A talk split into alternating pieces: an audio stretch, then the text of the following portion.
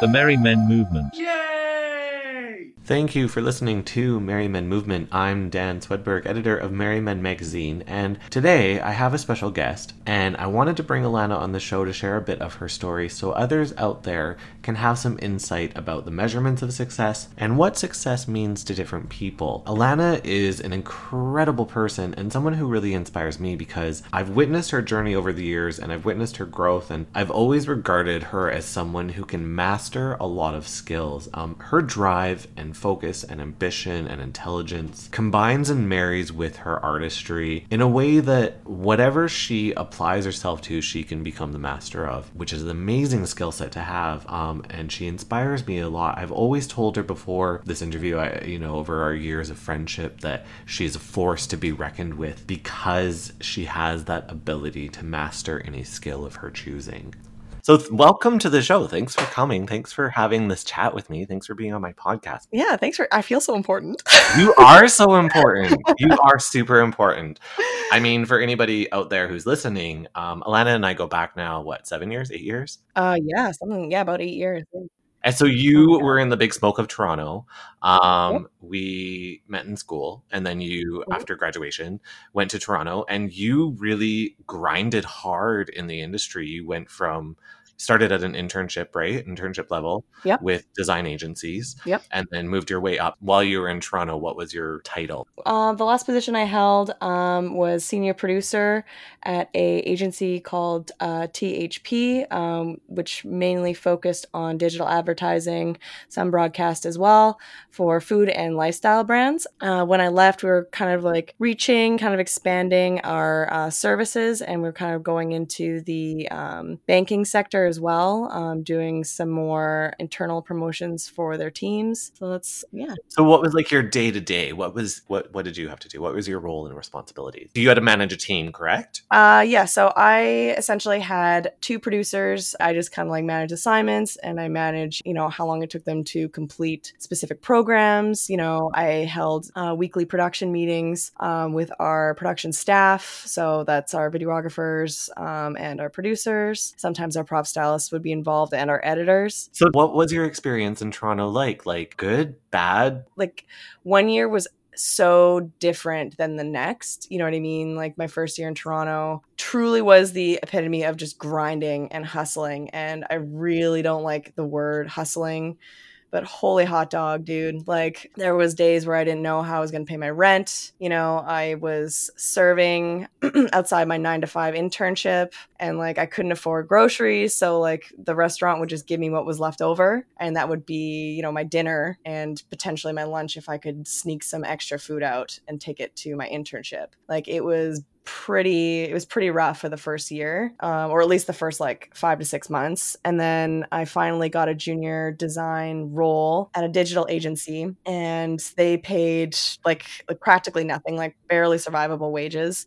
But i mean it was better than you know an internship right? So um, i've definitely learned a lot there definitely honed my skills. And what was super lucky for me you know i had a graphic design background but my ultimate goal was to work you know in video and in film. And you know luckily the owners of this agency were very uh, flexible. And whenever i you know they needed a video project completed i was the first to raise my hand and they never questioned you know giving me the assignment.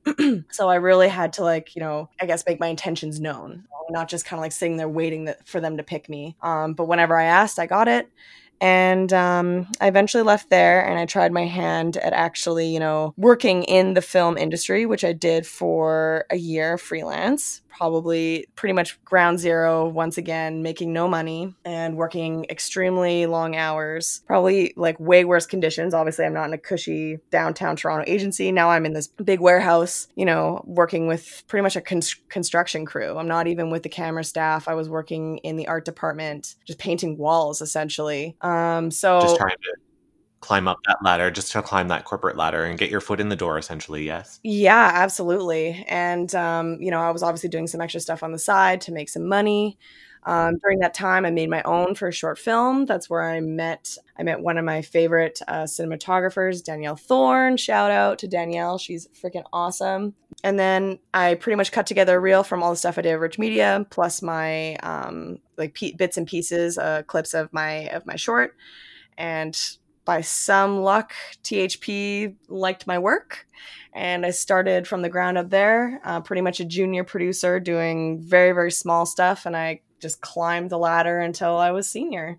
so let's talk about that. Let's talk about that senior role because what I've heard about it, it sounds like this dream position, right? Like you sounded like you were a bigwig. You were traveling to New York. You were a senior producer. You had, you know, um, staff working under you.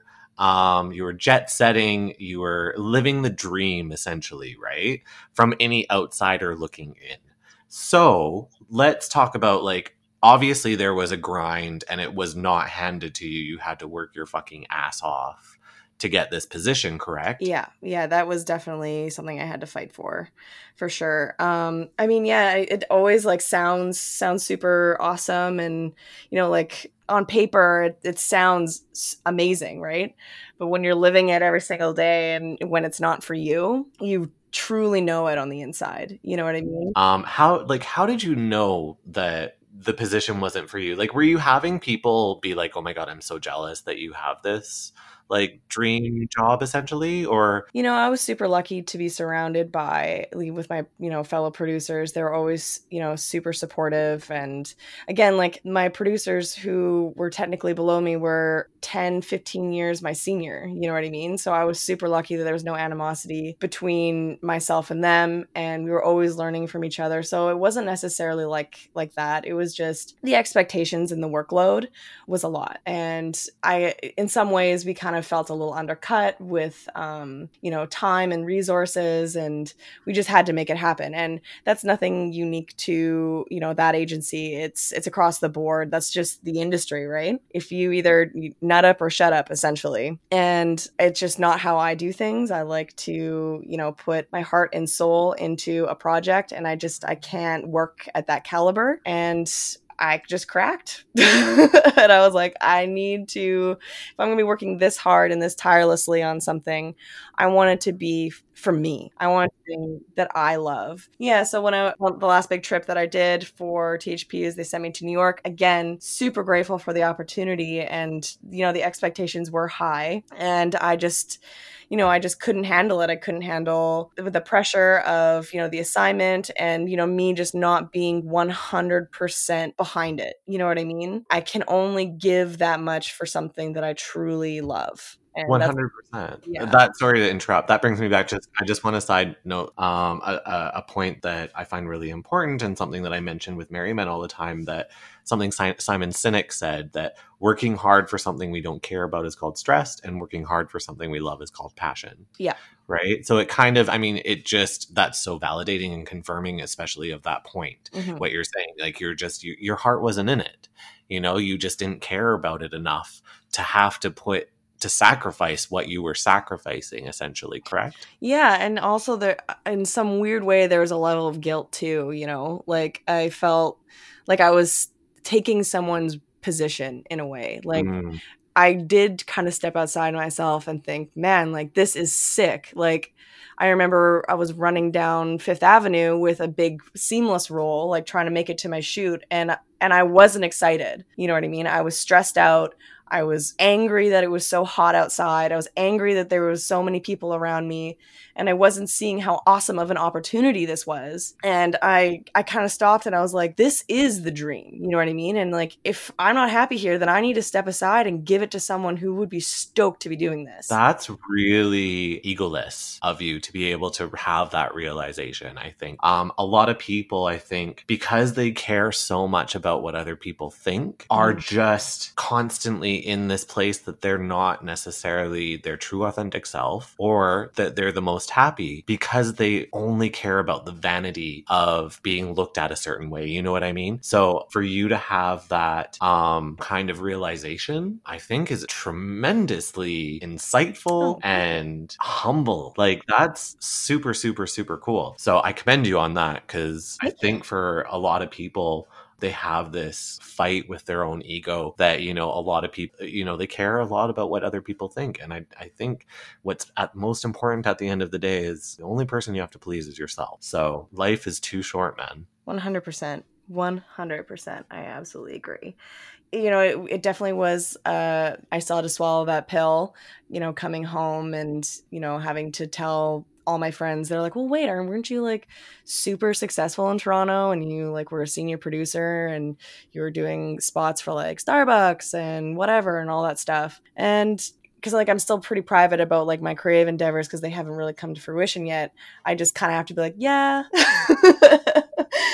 but ultimately it's it's hard to like describe to someone who hasn't lived it i guess. You know what i mean? But ultimately you just have to have the empathy that you know mm-hmm. if hopefully if they were in the same shoes as me they would do the same thing. 100% yeah i think the people that are important in your life understand wholeheartedly that it was tremendously brave for you to do what you've done and 100% are so supportive of your happiness. So i think you should put that above all else applause to you, man. Pat yourself on the back because I think a lot of people. I think that's the, the thing, um, and that's what I. The point that I want to get across here is that from an outsider's perspective, um, a person may look like they have everything, but you don't know what their internal story is. You don't know what any internal struggles are. So you really need to approach everyone with empathy and compassion. Yeah. And ultimately, at the end of the day, um, what's more important, like high stress and poor health, or doing what you love and what lights you up? You know what I mean? And it gives you a, a purpose and a happier life.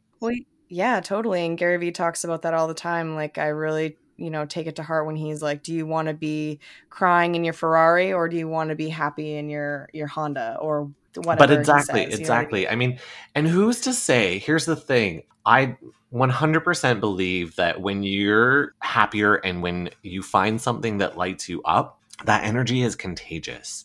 And people not only want to support you and be around you and be part of your journey and help you on your journey, much more than somebody who is um, in a negative and creates kind of a toxic energy about them. So here's a topic of discussion.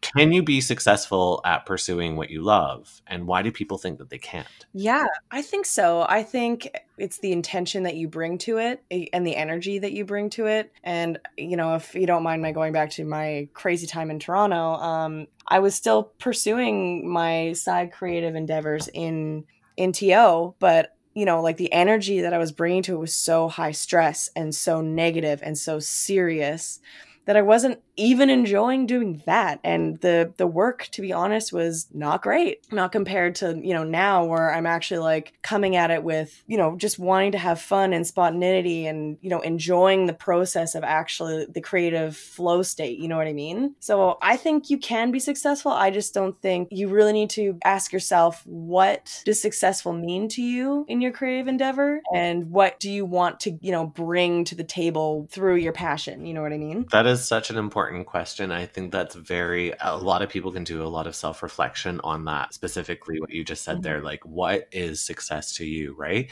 Is success a $20 million salary? Like, are you a billionaire? You know, is money the only thing that you consider successful, right? And it's funny because every time I interview somebody yeah. with uh, Men, I often ask that question. And nine times out of 10, money has nothing to do with it. Yeah. It's very much about the pursuit of happiness and being supported. So let me ask you question, that question what is success to you? I think success to me is waking up and not having that anxiety about having to go to the office. It's me waking up and, you know, I know this doesn't happen every single day within work and any sort of field, no matter how much you love it, but just ready to tackle the day. I have experienced waking up with serious anxiety for too many days in a row when I lived in Toronto. And I just, that is the goal for me. I just want to wake up and be stoked about what I'm doing and feel good about it that's such an important message for the world. I think that, yeah, I mean, it just reiterates like life is too fucking short, man. Too short. Dude, I don't even remember my mid 20s. Not because like I was drinking and partying, is because of stress. Like I barely remember 25 to to 27. Do you think that was because you were just in such a routine? Um, and or was it because you were in like a negative place and you wanted to block it out? Or why do you think that is? I think it's a you know, a mixed bag for sure. Yeah. I, I think think, you know, the routine definitely. But yeah, blocking it out, just like wanting to get from A to B. Just focus on the floor when you're on the TTC and ignore that crazy homeless person. And then you get to work, you grind, and for like eight to 10 hours, up to 12, 14 and then you get back on the TTC, you look at the floor, ignore the homeless people or like the crazies around you, get home, potentially have dinner, pass out, do it again. so tell me, okay, so I mean, sorry, I'm going to sidebar here.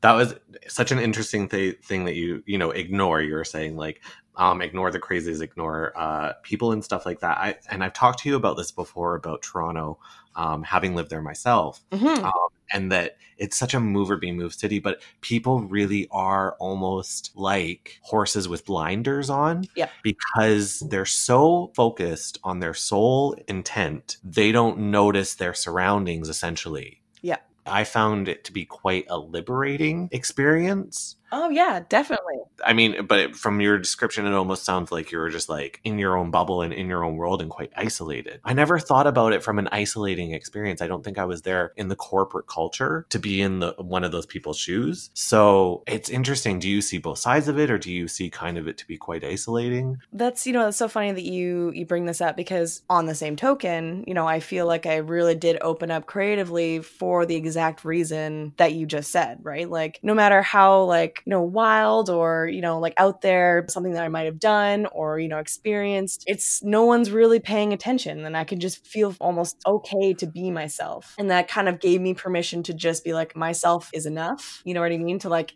it kind of fostered that, I don't know, self love that I was, because nobody was paying attention to me. So I could actually pay attention to myself, if that makes sense. Totally, totally. Yeah. Yeah, so on that hand, I totally get what you're saying. Yeah, like on in terms of like the TTC and like looking down, that's in terms of like the everyday grind. You're just like this is this is now my routine. You know, there's still like some camaraderie for sure, but I mean, it was, it was almost out of respect in a way. I I don't bug you, you don't bug me. Let's all try and get home in one piece. so for everyone out there who might be listening and they're kind of like, well, I haven't found myself, or if they feel a little bit lost, right? And they're like, well, I got to go to Toronto now to find myself. Do you think that somebody has, like, what was it about Toronto that made you find yourself? Well, yeah. So, yeah. So, again, I think it was, I think it was, um, you know, nobody really paying attention to me and you know just me being able to be silly and goofy and i could just say things and you know if people didn't really rub to it the right way, I would never see them again. you know what I mean? So do you think it was like the anonymity is what you're saying of of mm-hmm. No, totally. It was also um, you know, again being forced to fight for what I wanted because I had to be very clear with my intentions. You know, like I had to I had to grind and I had to work and I had to make quick actions and quick decisions. I would do something, if I didn't like it, pivot. If I didn't like it again, pivot because there were so many subsets of videography, so many subsets of video commercial development. There's so many subsets of producing. Like I could really try anything. It kind of again reels back to trying stuff. Totally. So it was that, and just the, the you know the art scene there. It's honestly it worked for me. I can't say that's going to work for for everybody, mm-hmm. but I mean, even just going to a new city in general, I feel like helps helps you at least learn something about yourself that maybe you didn't know before. Agreed, agreed. And that's what I'm kind of trying to pinpoint here is for anybody that's listening that's kind of like, I need some insight if they're feeling lost or whatnot. Do I need to move essentially to find find, you know, passion or finding uh, a little bit more about themselves and doing a little bit of self-reflection. So you're saying like anonymity was definitely a part of it. And then forced to be a decision maker and then also set intent was also a very big driving force as to understanding that, you know, what you wanted, right? Yeah, and honestly, it was a lot of pain too. You know what I mean? Like I unfortunately the, the way I learn, I have sometimes have to learn the hard way and there's a lot of tough things that I had to grind through, but that through that and like rising above all those tough scenarios, I gained more self-confidence in myself because I was so far away from my family. I had to take care of it. I was just me. So yeah. I think you are very wise to be able to have that ability and that do you think that you would have had these realizations if you weren't in Toronto? No, and that's why I do not regret going there at all. Like I really think it gave me direction. It, you know, um being there gave me discipline and it really I really did cut my teeth creatively and I really honed my skills there. So like even though I did eventually have to leave in order to pursue, you know, my creative endeavors, without going there, I would have never found myself.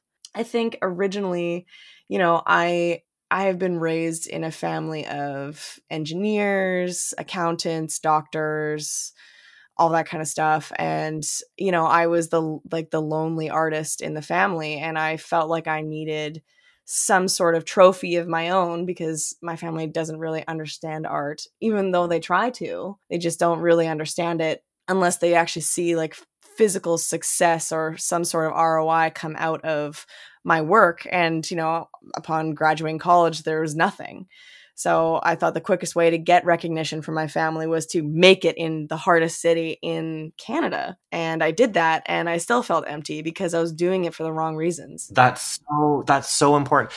And this is what I want to do. This is what I'm trying to bring focus on and bring attention to that so many people misunderstand the value of artists. They don't value them the same as doctors, lawyers, and all these obviously we would be getting paid as much, you know, if they did. But that is such an injustice to the world. You know what I mean? Like, ah, like it, it just it drives me to create more awareness. And that's obviously why I started Merry Men was to create this awareness that there are so many talented people to create the showcase for people's skill sets, you know, and that they are just as goddamn valuable as a doctor. You know what I mean? Yeah, and that's I feel like that's super super important and like there's I don't feel like there'll ever be enough content um, out there in the world to to reach to reach everyone. So like I'm super stoked that you know that you're really doing this and you're getting the message out there even more so because people artists were sometimes we can be kind of like sensitive and we need to hear we need to hear things like the same thing a thousand different ways before it resonates sometimes you know what i mm-hmm. mean? And i feel like if if you keep on with this message and like again with your with your collection of magazines and just like the positive energy like like that can that can only amount to good you know what i mean in this world? And the more that artists feel empowered the more beautiful this world's going to be. What i really don't like about it is is like it's not quantifiable you know what i mean? And a lot of people in this world need to see numbers and they need to see you know like stats and charts and blah blah blah blah before they can actually buy into it whereas like they're not buying into these people where they're just giving you a feeling and that's what I was saying about like society's injustice of measurement, right? Like that's that's what people need to obviously realize within themselves is that like start doing things based on your beliefs and your values. And that's why what that question about like what successes to you is so important. Start measuring your worth by that rather than other people's opinions and other people's judgments that to be honest is not fucking right. It's it's to each their own you know what I mean? So why can't you have your own set of beliefs? Don't measure your worth by other people. I know. Yeah, it's it's just like it's the way our brains are hardwired, you know what I mean? And it's so like I have that little voice in my head all the time like telling me to like be play it safe, like your dreams are like too far out there and I have to like shut that part of my brain off daily. And like I'm self-aware. So like people who aren't self-aware about this like little voice in their head that are shutting their maybe their potential, I know we don't want to put a, a dollar value on it, but potentially a million dollar idea or something that's truly going to make them happy. Like they're they're shutting it down without even realizing it before it even becomes anything. Exactly. Fear takes hold and takes predominance um, over over people's decisions. Um, and ultimately that's the decision to be happy or not, right? And that is so much more important than how much money you make. I mean, yes, you do have to obviously live. I understand that. But, you know, fame and fortune is not everything. The dream life is like you what you just described to me about success. The dream life is being able to wake up every day and wanting to be excited about what you do. Something that lights you up obviously is what is going to make you successful. Yeah, definitely. And you know what? And you know what I love about your message again? Like I feel it also really does extend even out of the the art community too. Like I mean, there could be accountants out there who want to coach wrestling or, you know, there might be lawyers out there who are really passionate about carpentry, but they're too afraid to tell their parents that they actually want to build houses or they want to build furniture instead of being a lawyer. You know what I mean? Mm-hmm. Or their significant other or whoever dictates, yeah, their life for them, exactly. right? Because they feel like they have a responsibility based on their beliefs or somebody else's beliefs, right? Yeah, totally. It's just like like find your bliss, bro. Like Exactly. Find your bliss. I mean, Yeah. and I think it definitely comes from a certain amount of realization and self reflection that you need to do to find out whether or not you're happy and what if you're not happy, what will make you happy, right? But I think it also Mhm. comes back to I've said this many times. Figure out.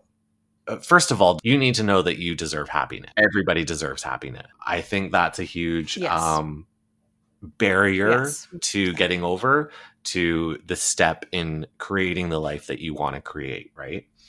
Um, and then from there, obviously determining and maybe just trying a bunch of things Mhm. if you don't know what it is that you want to pursue, right? Yeah, totally. Yeah, you need to give yourself, you know, the leeway and the ability to try. I just want people to question, um, you know, what is what is right, what's right for them, what it, what you know, what you believe in, what you don't believe in. Just question your beliefs, and do your beliefs come from yourself, or do your beliefs come from something external? Do they come from other relationships? Do they come from parental, you know, et cetera, et cetera? Ah, deep messages here. I'm so excited to be able to talk with you. This was so cool. I think I'm going to conclude there. And on that note, thanks to everybody for listening to Merry Men. And uh, thank you so much for talking with me. Thank you so much for all your insight. And Well, thank you. hopefully, this resonates with somebody. I definitely think it will. And I think this will provide some good inspiration for people. So I appreciate it. Thank you. Bye bye.